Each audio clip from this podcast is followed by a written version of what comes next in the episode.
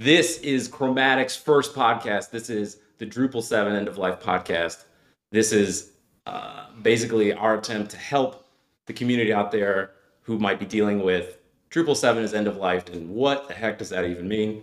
So uh, I guess I'm the host. we haven't really talked about this. I'm your host, Chris Free. I'm the president over at Chromatic, and this is my dear friend and colleague and business partner, Mark Dorison. Mark, who are you? That's me. I am uh, Chromatic's chief technology officer. And so much more. The most fashionable among, among, us, for sure.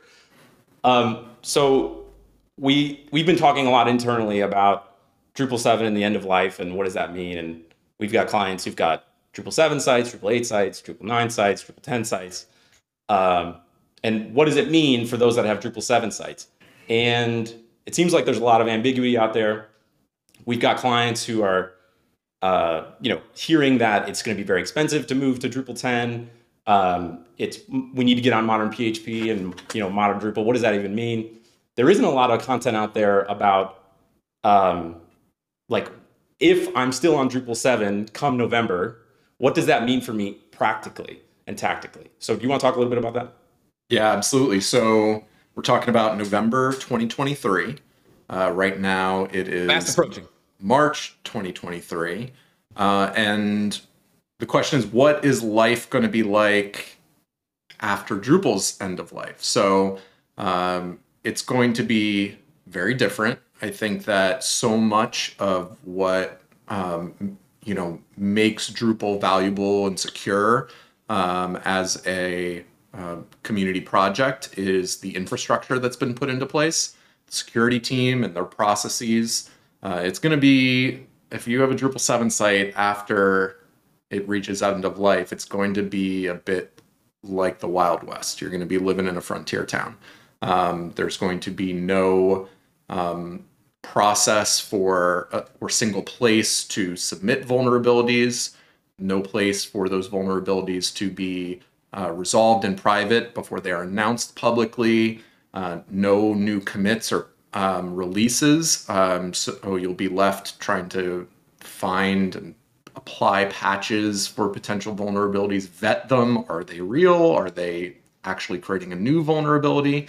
Um, it's going to be, I think, a bit overwhelming for folks um, if they are um, if they understand all of that and if they don't understand all that it might be even worse because then there's going to be um, the potential for all those vulnerabilities being in the wild um, and they don't even know about it and yep. Um, someone could be um, you know accessing their site or uh, you know whatever the vulnerability is exposing yep. that could be happening without their knowledge well, I'm thinking uh, maybe it'd even be good to go back a step. I want to talk about like how does the Drupal community and namely the Drupal security team, the, the folks on the Drupal.org side of things, how do they make sure that all versions of Drupal, when there's a vulnerability like discovered, like what is that process like? So sort of those folks who may not really understand the situation to clear that up. But I actually want to go back even further and and talk about like Drupal 7's been around for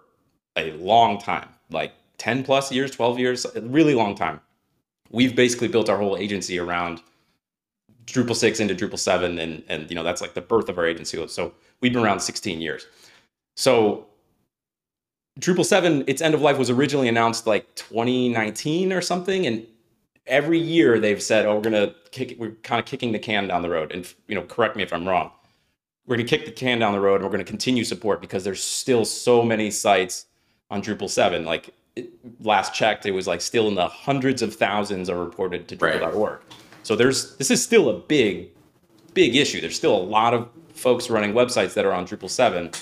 So is it different this time? And then maybe we can talk about like how how does that team keep Drupal 7 secure currently and thus will be going away. So is it different? this time? I think so. Uh, I'm not involved in those internal discussions, but reading the tea leaves, I believe it is different this time. Um, the last time uh, the end of life date was extended was um, in 2022, last year. Um, they made that announcement in February. Um, we are now, so that was about, um, you know, nine months before the end of life date. We're now past that window. Um, they've given themselves technically until July to announce an extension, but I get the impression that the longer it goes on, the closer we get to July, it becomes less and less likely. Yeah.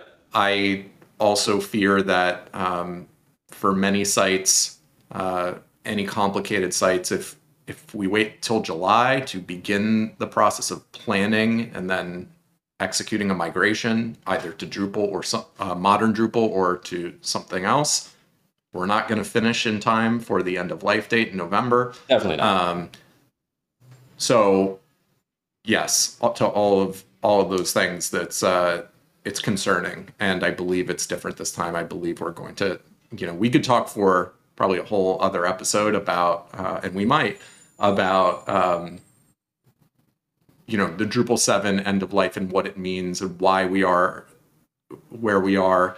Um, but as far as the process and what we're losing, I think the um, I think it's important to share a little bit because most of it happens away from the public eye by design. Um, there's a Drupal has a all volunteer security team, about 20 talented individuals. Shout out to the Drupal security team. Um, they're amazing. Um, so what happens if someone finds a vulnerability? Um, if they are, um, you know, putting their white hat on, they're going and reporting it to the Drupal security team. That, unlike other issues on an open source project like Drupal, does not immediately go public. It, it Yeah. stays private, goes to the Drupal security team. Behind closed doors. It's not in a public forum. It's not like any other issue on Drupal.org. It's correct. there's a different process. it um, you go to security.drupal.org i believe and submit there um, and they vet it and they contact the relevant people who might be involved in helping to fix it. So if it's core they're talking to subsystem maintainers. If it's a contrib module they're talking to um, the maintainers of the module. They pull them into that security issue. Um, and then they develop a fix. Though you know those people hopefully develop a fix. And once a fix has been reviewed and is ready for release, then uh, the Drupal security team will coordinate with them uh, in writing and publishing a security advisory, uh, packaging a release, and going through that whole process and then announcing it. And, and there's a release schedule for security releases, so people Wednesdays, know when to expect. Yep, uh, Wednesdays, so people know when to expect security releases. Um, and so all of that process happens. The the re- the vulnerability is then disclosed only once the fix is Mm-hmm. made public. That's the the most basic overview Yeah. of those steps. So all of that will go away Yeah. after end of life for Drupal. So if you're a person running a Drupal 7 project, just like any other project, yep, this is all happening behind closed doors. Somebody has discovered a vulnerability, they're being a good actor, they report it to the team. The team develops a fix with the maintainer of that subsystem or that module. They they test it, vet it, and then once they know that this vulnerability has been sort of patched, they both release it and they release an announcement. So if you're running a Drupal 7 site, if I'm understanding this correctly, come November, not only will there not be anywhere to report messages, even if you are somebody who discovered one, like it, it doesn't matter. There's the, you'd have to go fix it yourself. There's there's nowhere to go to ask for help. You're just sort of on your own. And that that assumes someone finds the vulnerability. A good person, a good actor finds the vulnerability. yes, and I think that's you know that's the one piece that doesn't really change from right now. We have you know we're Yeah. hoping right now that it's a um, a good actor that finds the vulnerability. But when all of the rest of that process and infrastructure goes away, um, right now, as a maintainer of bunch of Drupal sites, we can look to one place to find out about these vulnerabilities. We can follow the Drupal security team, um, subscribe to their announcements, and on Wednesdays we can look out for uh, potential announcements um, pack and be ready to apply fixes. Without this, uh, anyone who's responsible for a Drupal 7 site is going to uh, be left to figure out, well, who who is the person or people to follow to find out. Hopefully, you know, Yeah. I'm I, I- I'm putting on my pretending I'm responsible for a pretending I'm responsible for a Drupal seven site. I hope there will be someone um, or a bunch of people still talking about this, um, but now they're no longer vetted in the same way. They're not on the official Drupal security team. Um, and I'm left to do that vetting for myself and hope that I'm finding out about vulnerabilities, you know, with a, a corresponding patch. Yeah. But then you've got to talked about. apply that patch yourself. It's not like the There- maintainer of that system is going to cut a release that you're going to have to go patch Drupal yourself. Drupal's not going to have any more any new releases, so you have uh, hundreds, thousands of files that are now yours to own and maintain in perpetuity until you get off of Drupal seven, and that includes security fixes or bug fixes or new feature enhancements, anything like that. You're just totally on your own. Correct. So uh, there will be no more commits or releases for Drupal 7. Uh, so it's now assuming we find out about a vulnerability, find out about a corresponding patch, vet the patch to make sure that it's actually fixing the issue and not Yeah. creating new ones. Now we have to track the patch and apply the patch um, to our Drupal site. Uh, even if all that seems palatable, um, now that's just for one uh, security issue. Now, fast forward over some period of time, now we've got 10 security patches, 20 security patches. Some of those patches might touch similar code. They might not play well together. How do we Right. maintain that? Um, there's no longer going to be a consistent um, version of Drupal. You're not Yeah. going to be running 7 point whatever. You're going to be running the last release of Drupal 7 plus X number of patches. So Yeah. um, it's going to be quite a handful. You're reminding me too that like Drupal's code base is one layer of this, but what about like hosting support and the operating system that's running it and which version of PHP? Like all of those dominoes might start to fall if I'm thinking about this correctly. Like Drupal 7 is probably able to run on like maybe Drupal 8 or or I'm sorry, PHP 8, but that's not guaranteed and if we're not cutting new releases as like hosting providers like Pantheon, Platform.sh, Acquia, are they going to continue to support those versions of PHP because those there might be vulnerabilities discovered in those versions of PHP or in the OS that's running that, like if that's some flavor of Linux or or what have you. It's just not guaranteed that those things are going to continue to be supported, right? Correct. So the, Um, like the like the onion, like the layers of the onion is still, you know, they're they're all there, right? Like and the- not just Drupal, but what you're hosting it on, like that could also become an issue that you are now responsible for keeping patched. It's not just Drupal. Right. So the the biggest um, one layer further down in the in the in the cake here would be PHP. So um, PHP 7.4 is already um, in its end of life state.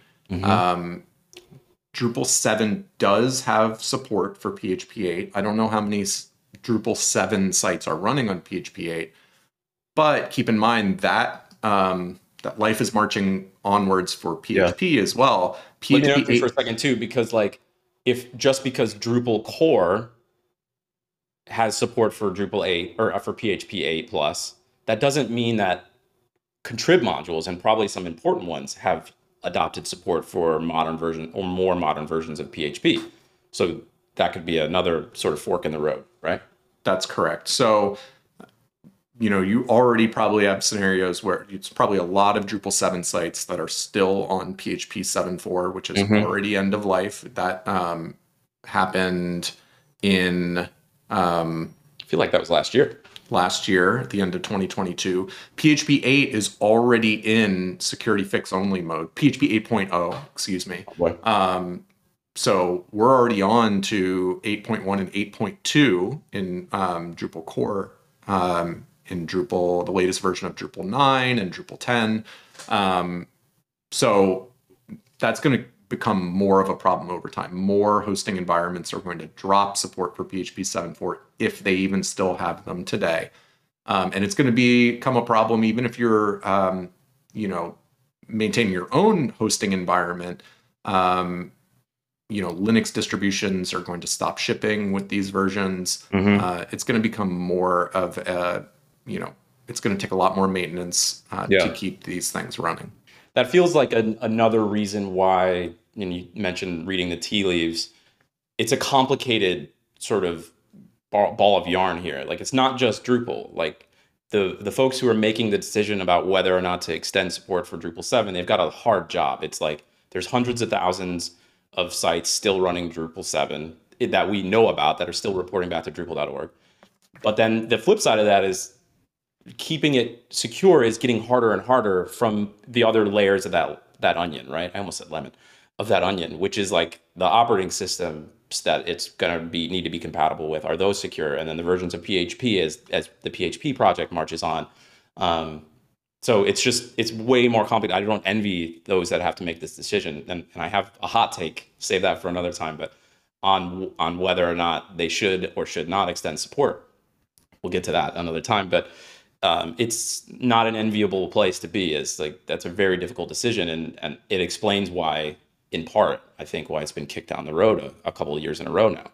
absolutely so people who want to hear that hot take should subscribe They should subscribe to this podcast. they should subscribe so they can make sure to catch that. I would add one more thing that we've talked about Drupal core. You mentioned contrib. We even talked about PHP and those other layers of the lemon. I'm going to go with layers of the Oh, lemon. there's a lemon.